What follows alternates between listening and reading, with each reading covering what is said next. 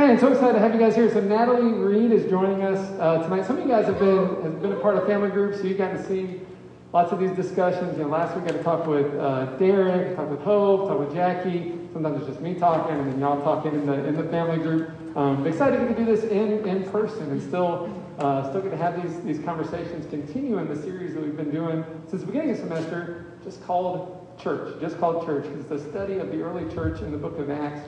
Um, and as we get into it, Natalie, uh, we're talking about the biggest messes we've ever made. And I'm going to share mine. I want to hear from you first. Natalie, what is the biggest mess, literal mess, that you have ever made? Yeah, so when I was probably about 11, 10 or 11 years old, um, my siblings and I decided we wanted to go sledding.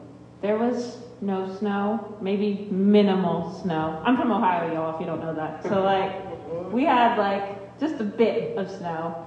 And we went sledding down this hill over and over and over for hours. It was not snow, it was mud. And so we were caked like head to toe in mud and came home. My dad was livid. He was like, Y'all are really, really, really buddy and in big trouble. Um, but we were all super. Did he hose you off in the yard? Oh, totally. We lived in an apartment with like a patio, like really tall, and he made us like, you know, totally stripped down in the patio and hosed us all down. That's right. You're not here in the house until we get hosed down. That's Yeah. good. So my, my biggest literal mess that I've ever made also ties into my first job. Uh, so my first job at 15 was at Kroger. Those of you guys that grew up in Memphis, it's the Kroger on Poplar in Exeter. That was my first job working as a bag boy there at that Kroger. So bagging groceries, but also cleaning the toilets, cleaning the bathrooms, taking out the trash, all the jobs no one else that's been there longer wants to do. Um, and so bagging groceries, one of the things that they would have us do, I don't even know if you still do this now, maybe not in the pandemic, but I don't know if in general, uh, if it was a, an older customer or, you know, a customer that, that not look, looks maybe less able, you could offer, hey, I'll take it to your car, I'll put it in your car for you, those kind of things. This is before the click list, before all that kind of stuff. So uh, there, there, was, there was a customer and an older lady, um, and she had a really big order, so it filled both the cart and the under the cart, right? Uh, and, and so I offered to take it to her car, and she said, yeah, I- I'd love that. Of course, the bonus for that is oftentimes they give you a little bit of a tip, right? And so as a 15-year-old, every little bit helps, they'll make a minimum wage. Uh, what she had in her cart, though, she had a giant bag of nacho cheese Doritos. So if there's a size, you know, the, like the family size, if there's a size bigger than family size, like neighborhood size, she had that neighborhood size bag of, of, of Doritos, and I had them on the bottom, on the bottom. And so we're pushing the cart, right? And we and we're, we're out into the parking lot, doing good so far. Going to her car, it's the little lip of the sidewalk as, you- as you're getting into the street to go to the parking lot. I hit that big bump. That big bag of Doritos goes in front of the front tires. I drive over it, and there is a Dorito explosion that happens, right? And these little orange triangles go everywhere. They filled the parking lot. Nah, they didn't fill the parking lot. They didn't no, they, they were everywhere, right? These little orange Doritos just shine every direction as far as the eye can see. Man, I'm, I'm a kid. I'm embarrassed. I'm mortified. I don't know how to clean this up. This, this, this is a mess that, that's way bigger than I'm, I'm prepared to handle. Um, the lady was really sweet about it, but I'm, I'm, I'm freaking out. I don't know what to do. Um, huge, huge mess. So these Doritos that were meant to be, uh, that had originally been in a very confi- confined space, were now everywhere. Well, it seemed like literally everywhere. There was nowhere that was not, not covered in Doritos, right? They were scattered everywhere. So tonight we're talking about a different kind of scattering, right? A different kind of scattering. Uh, a scattering, you know, of something that was once in a small space, but then got scattered everywhere. We're going to talk about the scattering of the early church that happens here in Acts chapter 8, the passage we're looking at tonight. If you've got your Bibles, it's Acts chapter 8. If you don't have your Bibles, Jackie's got the verses up there, so you're going to be good to go. But Acts chapter 8, we look at the scattering of the early Christians. Christians, up until this point of church history, were mostly congregated there in Jerusalem. Right? It's Jerusalem where Jesus uh, told the disciples to wait to receive the baptism of the Holy Spirit. It's in Jerusalem where the day of Pentecost happens, and Peter preaches, and 3,000 people join the church. And then a few, few, few, few days later, a few weeks later, another 2,000 join the church. Right? So Jerusalem is popping off. People coming to Christ, people receiving Jesus. They're meeting together in each other's homes. Right? They're, they're meeting in the temple courts.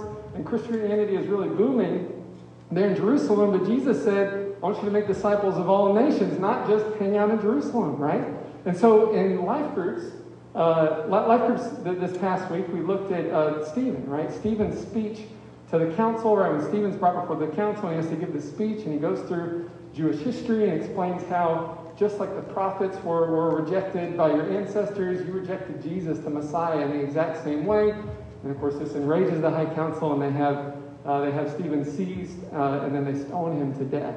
Right? So when, when Stephen is stoned to death, this turns the page, right, of intense persecution begins there in Jerusalem. Intense persecution against Christians.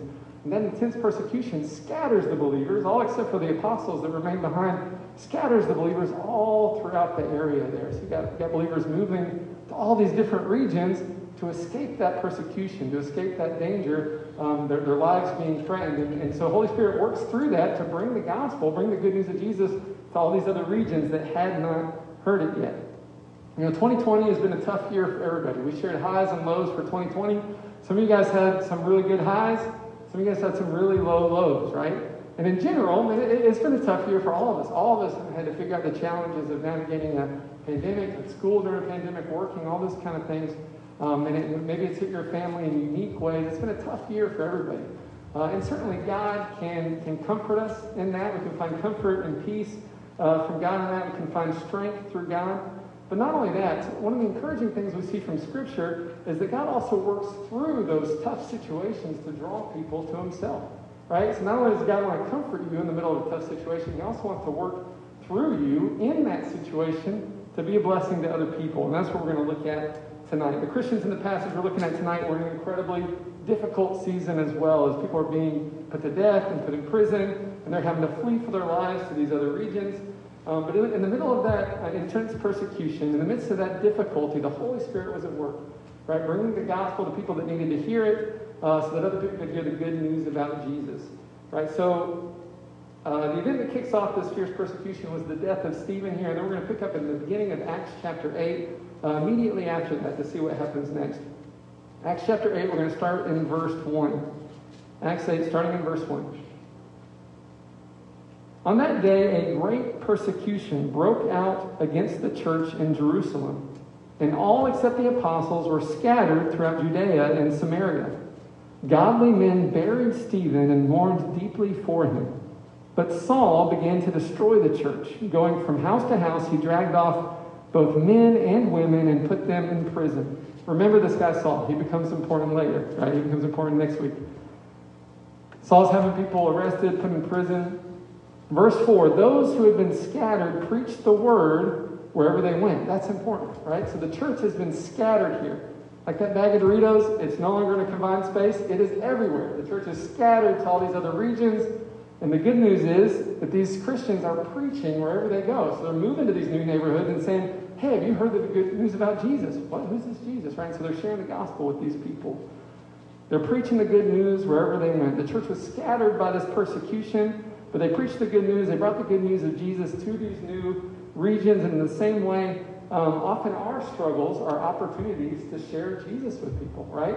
We may go through situations that we do not like, we do not enjoy. We would rather not go through this situation, but the Holy Spirit will use it to bring Jesus to someone that needs it, to bring the good news of the gospel to someone who's not heard it, to bring the hope that you found, the peace that you found in the Lord to someone else. Um, if we allow the Holy Spirit to use us that way. So, Natalie, for you, can you think of a time that God has used a difficult season or difficult situation in your life as a platform to share Christ with someone else? Yeah, this is uh, actually one of my favorite stories. So, a few of you may have heard me tell this before, but that's okay. So, after college, I actually graduated from undergrad a little bit early, um, and I got a job working as a medical scribe in a emergency room of a children's hospital. And so that was my job. Um, everyone else I worked with who had that job was a college student, and so they were just doing it because they were in med school or whatnot, wanted the experience. But I was doing it because I needed the paycheck. I enjoyed it, but I needed the paycheck to pay my bills because I didn't have financial aid anymore. And then the hospital decided to cut back and to not extend the contract with the company. And so my hours went from basically full time to like six or seven hours a week if I got lucky. I was like, I don't have money to pay my rent, to like do anything. I got to get another job, even though I'm to be leaving for grad school in a few months. So I started looking for a babysitting job because I knew I needed something temporary, and a lot of times over the summer, that's what you know it's easy to find. Um, I was having a really hard time. I was like, God, you got to do something. Like I don't, I don't got money. Um, and then this random lady I did not know sent me a message and was like, "Hey, I need a nanny, um, and I can't pay very much. Like, she was offering less for a more than 40-hour a week position than would pay my bills." I'm like, "That sounds awful, but I need a job," and I felt like God was telling me to take it, so I took it. It's the hardest job I have ever done. It was two one-year-old twins and a, their two-year-old sister, um, and they were awful. like just being honest. But I like took that job. I spent the whole summer praying for them and praying for their family. There was like some pretty like dark spiritual stuff happening in their home with their family. I didn't even get into the beginning of it, but I knew something was going on and I knew God wanted me there because he had I felt like he had spoken that. And so I just prayed for them the whole time I was working for them. And then I left for grad school. They had another nanny. She worked a couple weeks and quit. And they called me and said, Hey, we need someone else. Like, do you have any ideas of what we can do? And so it turns out my roommate from before I moved was like looking for a temporary job. And so I like referred her to them. And they ended up hiring her. Um, and she ended up being able to share the gospel with the kid's mom um, like repeatedly over time. She got saved, started going to church with her, and so like now when we go back to Ohio and we go to church um, in in Dayton, like we see her, we see their family and stuff.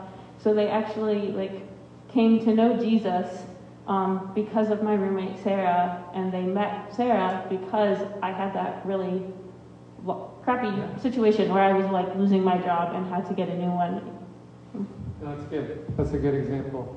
Um, yeah, that's, that's a situation you would not have chosen to go through, but God used it, right, to, to, to bring light to, to somebody else.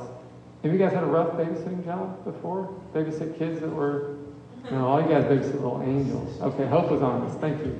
Um, yeah, so, so this can look different for all of us, but we all, all go through tough situations, right? We all go through tough seasons, difficult circumstances. And in that circumstance, we can be inward focused and be like, man, I hate this. I can't wait till this is over, this isn't fair. I deserve better than this. Or we say, Holy Spirit, is there any way you can use me in the middle of this? Is there any way you can use me to share hope with someone else in the middle of this? Sometimes what this looks like, um, and you guys are students, maybe you're going through a tough season in the class, or maybe you're in a class where most everybody's failing and, and, and, and nobody's doing well, and, and everybody's stressed out because the big project, the big papers due, uh, and, and they look at you and they say, and Julie, how come you're not stressed out like everybody else, right? How come you're not pulling your hair out like everybody else? How do you still have peace? How do you, how do you still, they still seem to have joy in the middle of this? And that's an opportunity, I mean, they ask you, right? That's an opportunity to say, man, let, let me tell you. Let me tell you why I still have peace, even when worlds falling apart, right? They may see you go through a difficult thing with your family, a difficult thing with your health, and uh, and, and, they can tell the difference. They see you still got that peace, that joy, and that's an opportunity for you to share the hope that you found in Jesus if you'll let the Holy Spirit work through those difficult situations that way. Well, let's continue. Continue in verse 5.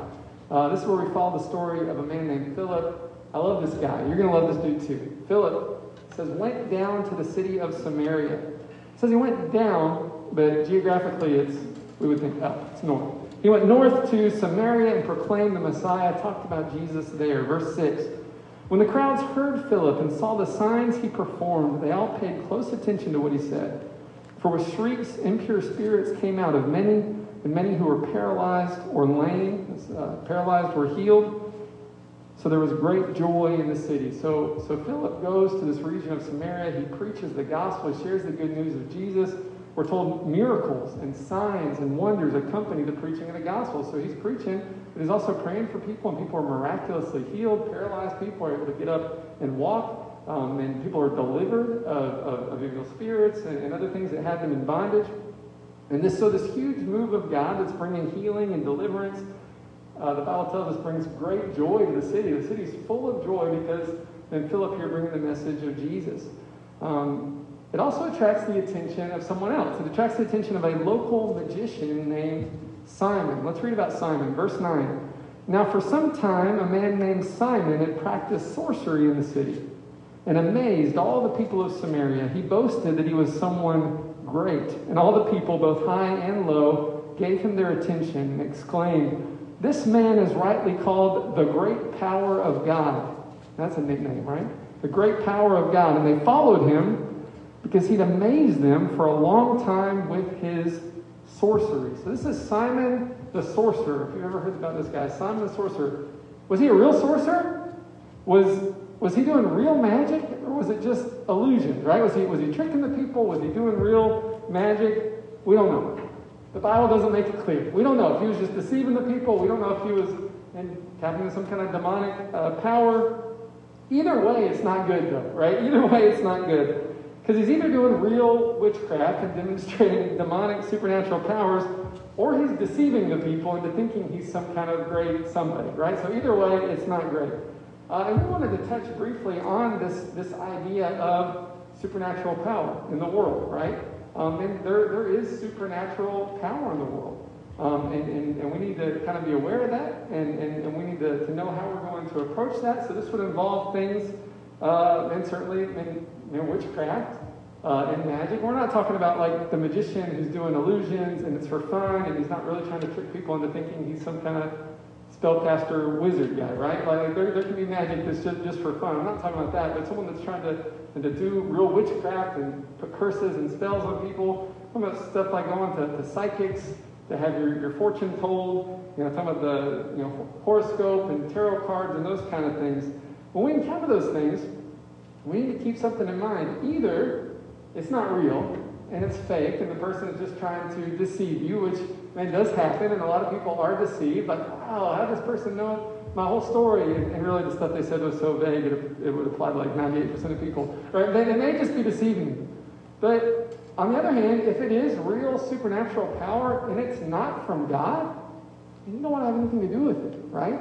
So when we look at this world, when we look at this universe, there are two sources of supernatural power. Supernatural power that comes from God, or supernatural power that's not from God, right? Power that's derived from God, or power that comes from Satan. So if it's not from God, then I don't want to have anything to do with it, right? There, there, again, a lot of stuff is, is, is, fake. A lot of stuff's just tricks. A lot of stuff's just trying to fool people, deceive people. But if it's real, right, and there is real dark supernatural power in the world, if it's real, then, then I don't want to mess with it, right? Uh, the Bible tells us uh, in 1 John 4 2 how we can know for sure if a supernatural power comes from God or not, right? 1 John, uh, John addresses this. He says, Man, how do you discern spirits? How do you know if a spiritual thing is from God or not? He says, You know it's from God if it acknowledges Jesus Christ, right? If it gives glory to Jesus, if it says Jesus came in the flesh, God sent his son Jesus to save us. If it's pointing to Jesus, then, then that, that's a godly supernatural power, right? If it's talking about doing all these powers and it's not giving any credit to Jesus, it's detracting from God, and say, hey, friend, I don't want anything to do with that, right? I don't want to mess with that. Um, you know, so any claim that's tapping into real supernatural power that doesn't come from God, that's something we would want to steer clear from. Natalie, do you have anything else you'd add there? Yeah, so like Matt just said, I like that. Steer clear. We steer clear from things, supernatural power that's not from God. But at the same time, it's not something we need to be afraid of, right? So if we are Christians, if we have accepted Jesus, then we know that the Bible says, Greater is he that is in us than he that is in the world. So we're going to be wise and stay away from it, but we're not going to be afraid of it. And we're not going to think, oh, if someone like threatens to cast a spell on me that I have to, or, you know, I've had weird stuff happen in my life because I have. But if something like that happens or we see it out there, we're not going to be, we don't need to fear it. We don't need to think like, oh, this is going to ruin my life or this is going to have power over me um, because I'm going to steer clear of it and because God is greater and greater is He, the Holy Spirit that is in me than He that is in the world. Yeah, that's good. God doesn't want us to be afraid of that stuff, right? But we also shouldn't go to it for guidance and direction or even for fun. And as a Christian, you don't need to call a psychic, right, to know your future, right? God, doesn't want you to do that. doesn't want you to mess around with that. God doesn't want you flipping tarot cards to try to figure out, made your decision. He wants you to go to Him in prayer and trust that He's going to guide you and direct you. He's a good father that knows how to take good care of His children. He wants to guide and direct you. He doesn't want you to turn to other supernatural garbage for that. Does that make sense? So steer clear of it. I mean, you don't want anything to do with it, but also don't be afraid of it. What a great point, Natalie. So back to Simon, right? So he uh, he's known as this great power, this great magician there in Samaria. But the sorcerer, he sees something happening, right? He sees that the people that used to follow him are now following this guy named Philip. Uh, so let's pick up here in verse 12, right? So the people that were following him are now following Philip and they're turning to Jesus, putting their trust in Jesus. Verse 12. But when they, this is the people of Samaria, believed Philip, they believed the message of Jesus as he proclaimed the good news of the kingdom of God in the name of Jesus Christ, they were baptized, both men and women. Simon himself was ba- believed and was baptized. So even Simon says, Yeah, I need Jesus, right? And he turns to Jesus and he is baptized uh, in obedience and following Jesus. It says he followed Philip everywhere, astonished by the great signs and miracles that he saw. So, so even Simon becomes a believer, right? Even Simon says, Man, I want Jesus. I want the real thing. I want to know God. Verse 14 When the apostles in Jerusalem heard that Samaria had accepted the word of God, they sent Peter and John to Samaria. So the word comes back to Jerusalem, to the apostles, to the leaders of the church that it is popping off in Samaria. There's a huge revival there. People are coming to Christ like crazy. People are getting saved. Miracles are happening. So they send the church leadership to go, go check that out. So, man, we need to help disciple some of these people that, that are coming to Christ. We need to help, uh, help come alongside Philip in any way we can uh, in, in the midst of this big revival. Um, so it says the apostles in Jerusalem heard what was going on. Uh, when they arrived, they prayed for the new believers that they might receive the Holy Spirit. Verse 16, because the Holy Spirit had not yet come on any of them, they had simply been baptized in the name of the Lord Jesus. When Peter and John placed their hands on them, they received the Holy Spirit. So Luke, the writer of Acts, tells us here that, that when uh, Peter and John come to these believers, again, they put their trust in Christ. Many of them had already been baptized in water, baptized in the name of Jesus. When they asked them, have you received the Holy Spirit yet? No, we've not received the Holy Spirit yet. Okay. So they laid hands on them, and, and, these men and women received the Holy Spirit. They're full of the Holy Spirit, the baptism of the Holy Spirit that we heard about in Acts chapter 2. Now they're receiving that same baptism of the Holy Spirit when Peter and John laid their hands on them. Verse 18 When Simon saw the Spirit had been given at the laying on of the apostles' hands, he offered them money and said, Give me also this ability so that everyone whom I lay my hands on may receive the Holy Spirit. Does it work that way? No, it doesn't work that way. But he wants, he said, man, whatever you're doing, you're praying for people and they receive the Holy Spirit and it's amazing and I want to be able to do that for people. Let me get my checkbook. How much can I pay? So I can pray for people and they can receive the Holy Spirit like that. Um, he sees such a dramatic change in the lives of the people that have been full of the Holy Spirit he says, I have to have that. Like, I, I don't know what that is. I can never do that. With all my sorcery and magic tricks, I can never do that, and I have to have it. And I'll pay any price, right? How much money you want? I've got a bag of gold or denarii, whatever they had. I've got, I've got that back in the house. I'll pay any price to have that. I don't have that. I need that. I want it. I'll pay any price to have it. And we don't know exactly what it was Simon saw here. Luke, elsewhere, when people are filled with the Holy Spirit, he tells us what happens. In Acts chapter 2, he tells us there was a sound of a mighty rushing wind, and fire appeared above their heads, and they, they spoke in other tongues. Right? Elsewhere in the book of Acts, baptized in the Holy Spirit. They speak in other tongues, or they'll prophesy. Here's, here's one passage where Luke doesn't really tell us what happens. We know Simon saw something that he's like, whoa, that's some supernatural power that, that I don't have, and I want that. I want to have it, right? So we don't, we don't know exactly what happened there. Tongues and prophecy is likely, because we see that happen all of the other times the baptism of the Holy Spirit is mentioned. Um, but Simon sees something in them that he says, I want to have it. So what about us? And I want you to think about your own life 2,000 years later, right? What are we doing, or rather, what are we allowing God to do through us? Are we allowing the Holy Spirit to so dramatically work through our lives that the people around us would say, I want what they have? Right? I, J- Justin's got something. He's different. Whatever he has, I want to have it, right? And whatever, whatever hope has, I, have got to have that. I've got, I've got to know, I've got to know God like you know God. I've got to experience the Holy Spirit like you're experiencing the Holy Spirit. Whatever you have, I see God moving dramatically in your life, and I have to have it, and I would do anything to have it. Right? Are we allowing God to work through us to that degree, and to express Himself through us? Let His love shine through us to such a degree. Let His power move in our life to such a degree that our classmates and roommates and friends and neighbors and family members and strangers are saying there's something different about you and I want it, right? I want to know what it is and I want it for myself. I want that. I'll pay any price to have it. I'll do anything to have it. Now, when you think about the qualities that you see in a believer's life, and you look at, at great women of God, great men of God, and you say, man, there's something in them that just makes me want to know Jesus better. There's something in them that I just want to be more like them so I can be closer to God. What are some of those qualities? What are some of those things that you would say you see in the life of, of believers that just makes you want to be a better Christian? Yeah, I think like the biggest thing is when I see anyone who's super passionate about Jesus, like really, really loves Jesus, I think that comes out um, in their obedience to Jesus. you know, like we see people who give up everything, like maybe God calls them to the mission field and they sell everything they have and go. We see other people who like are so in love with Jesus that they have supernatural faith for him to heal people and they will pray like nothing else that this person will be healed. Um, I've seen people who have forgiven people for like crazy things, like things I'm, I don't know how you forgive. Like it's not humanly possible to forgive those things. And it has to be because they are so deeply in love with Jesus that he is the most important thing. And so they'll obey him no matter what no matter if it's hard, no matter if it's difficult to forgive someone, to give something up. Um, just that like passionate love of Jesus that's like so deep in them that it's clear, it's obvious to everyone around them because it affects literally everything that they do. Yeah, that's good. Um, no, I, I agree with all that. I think you know, I think about the people that I've looked up to in my life, and the people that made me want to know God more, made me want to be closer to Jesus. There would be an extraordinary humility to them an extraordinary kindness to them.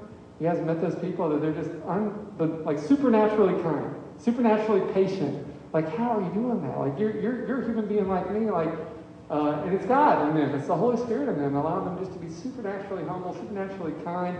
Um, they just love everybody, right? And some of us would say, yeah, I just love everybody. But you can see it, like in the way they treat people. They treat everyone like they're valuable. Um, we know that every human being is made in God's image. Every single human being has value and worth. But when you see someone that treats other people like that, you know, from the least to the, to, to the greatest, uh, and that, that's something that, you know, when I see people loving well, they're extraordinarily kind, extraordinarily patient, um, I see God in them in that way. So, man, I want to be as patient as them.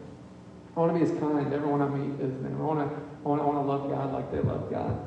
Um, and so obviously, so Simon tries to, to purchase it. He says, I want to buy the ability to pray for people and then receive the Holy Spirit like this. And of course, Peter goes on to tell them it does not work that way. Um, and so obviously, you can't purchase the Holy Spirit or the ability to give the Holy Spirit. The Holy Spirit is a free gift that God gives us. It's a free gift that He gives to whoever asks for it. But there are some prices that we pay to be closer to God, right? It's not, it's not a monetary thing. We can't get out our checkbook and be like, How's $10 sound, God? No, but there are prices we pay to be closer to Jesus. So, Natalie, uh, th- for this question, man, what do you think are some of those prices a person pays to have more of the Holy Spirit in their life, more of God in their life? Yeah, I think the most obvious is time and effort, right? In any relationship, if you're going to get to know someone, you've got to spend time with them and you've got to put effort into the relationship. So why would it be any different with God? Like, if we want to get to know Him, if we want Him to work in our life, we have to be willing to set aside time for Him. We have to be willing to give up some of our time. We have to be willing to put effort into it. Um, I think another one is just like having our own way, especially in our culture. It's like, man, if I want it my way, if I want to do it my way, it's my dreams, my ideas. Like, that's what matters to me. Um, we have to be willing to lay those things down and say, no, it's not what I want. It's what God wants, um, even if I don't like it or even if it's not easy. And then I also think like we have to be willing to give up um, what you were saying earlier about humility. We have to be willing to give up always getting the credit um, when we follow Jesus. Like sometimes He asks us to do things in a humble way or behind the scenes way, and let other people have the credit, or let no one like it not even be noticed. Like that servant who who will do whatever. That kind of mentality of like, hey, I'm doing this for Jesus, not for my own fame or my own glory or for my own recognition, um, but but for Him. That's good. See, obviously, you can't buy the Holy Spirit. You can't buy more of God in your life, but there is a cost. And Jesus even talks about counting the cost, right? Before you, are going to follow Jesus, you need to count the cost. What does it cost you?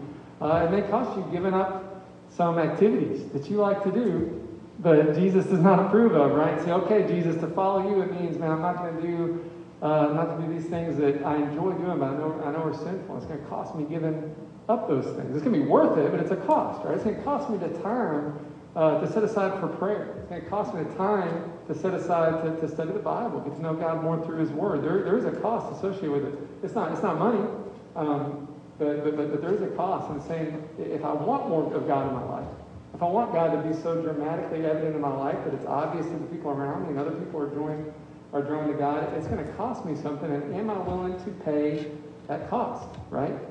Um, and, and so it always comes back to, uh, you know, our, our, our salvation, our relationship with God cost God something. It cost Jesus something, obviously. right? To save us from our sins and restore that broken relationship with God. Uh, each and every one of us, we're separated from God uh, by sin and things that uh, times that we're prideful, times that we're selfish, things we do that hurt ourselves and hurt other people, what the Bible calls sin. Every single human being that's ever lived has done this, and the Bible tells us that separates us from God. God loves us, He wants us to have relationship with Him, uh, and it cost God something to restore that relationship that was broken by our sin, and the cost was His Son Jesus.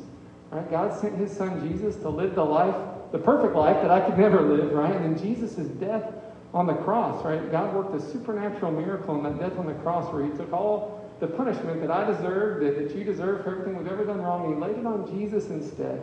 So instead, God could extend us forgiveness and grace and mercy when we put our trust in Jesus and what He did for us on the cross. Right? When we put our trust in Jesus, say, Jesus, save me from my sins, make me right with God, then God does. He completely forgives us for our sins. You get a fresh start, a brand new start at life. And you get adopted into the family of God as a son, as a daughter. When this life on earth is over, you have an eternity in heaven with God. That's the good news of the gospel. It cost Jesus something, right?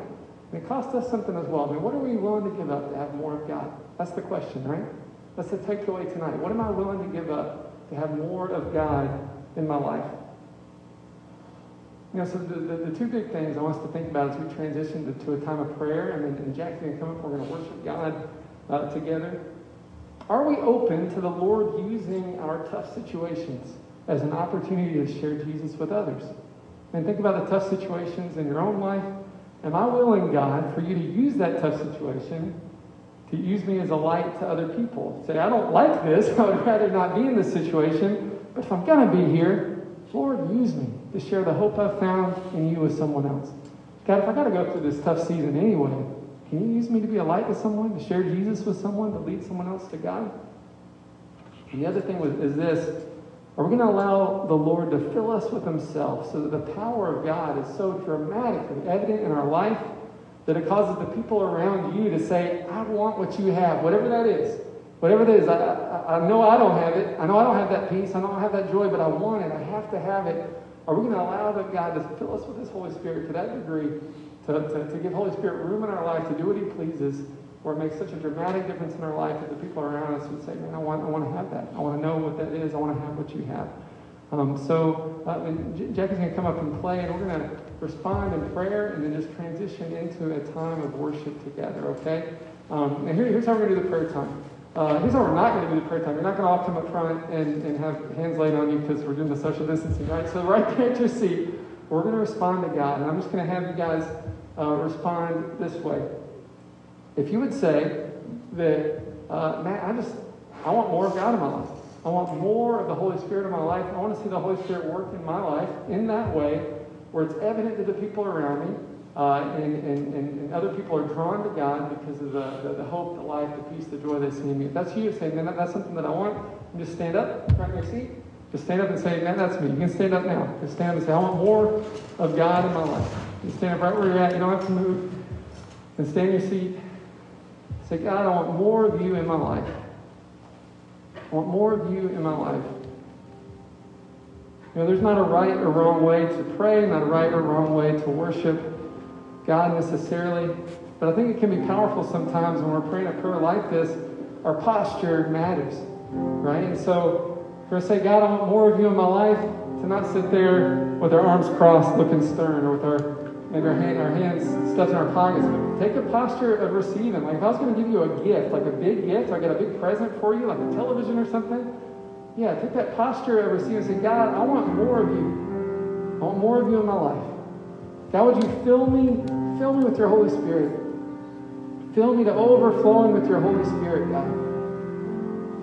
That it be so evident to the people around me that they would say, I want what you have. Tell me about this Jesus. Tell me about this this God that's made such a difference in you. God, we know that that's going to cost us something. Holy Spirit, would you show us the things you want us to give up, the things you would have us lay down so that we can have more of you in our life?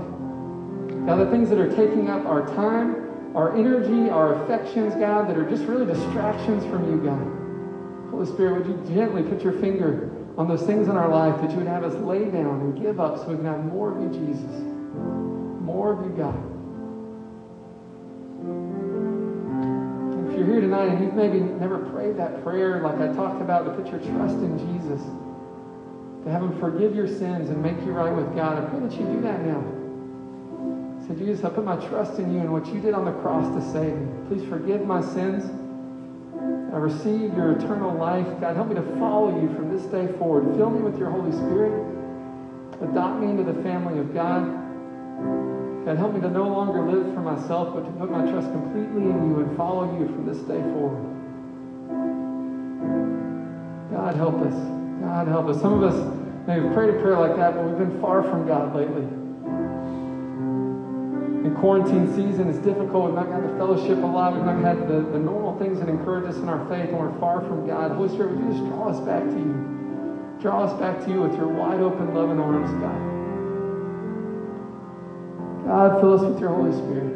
Fill us with the power of God. God, I pray as a ministry at Chi Alpha, God, we would be a place where the power of God would be evident. The joy of the Lord would be evident. The peace of God would be evident It would be evident to our classmates, to, to the students on the campus, God, to our roommates, to friends and family members, God, and you would use us to share the gospel with people that need to hear it, God. Even in tough situations, even in hard circumstances, God, use us for your glory, God. In Jesus' name. Jesus' name. Just hang out in this moment. Just allowing God to just, just pour into us all that He has for us. Drinking deeply of His love and His mercy and His kindness. Jackie's going to transition and lead us into a time of worship here.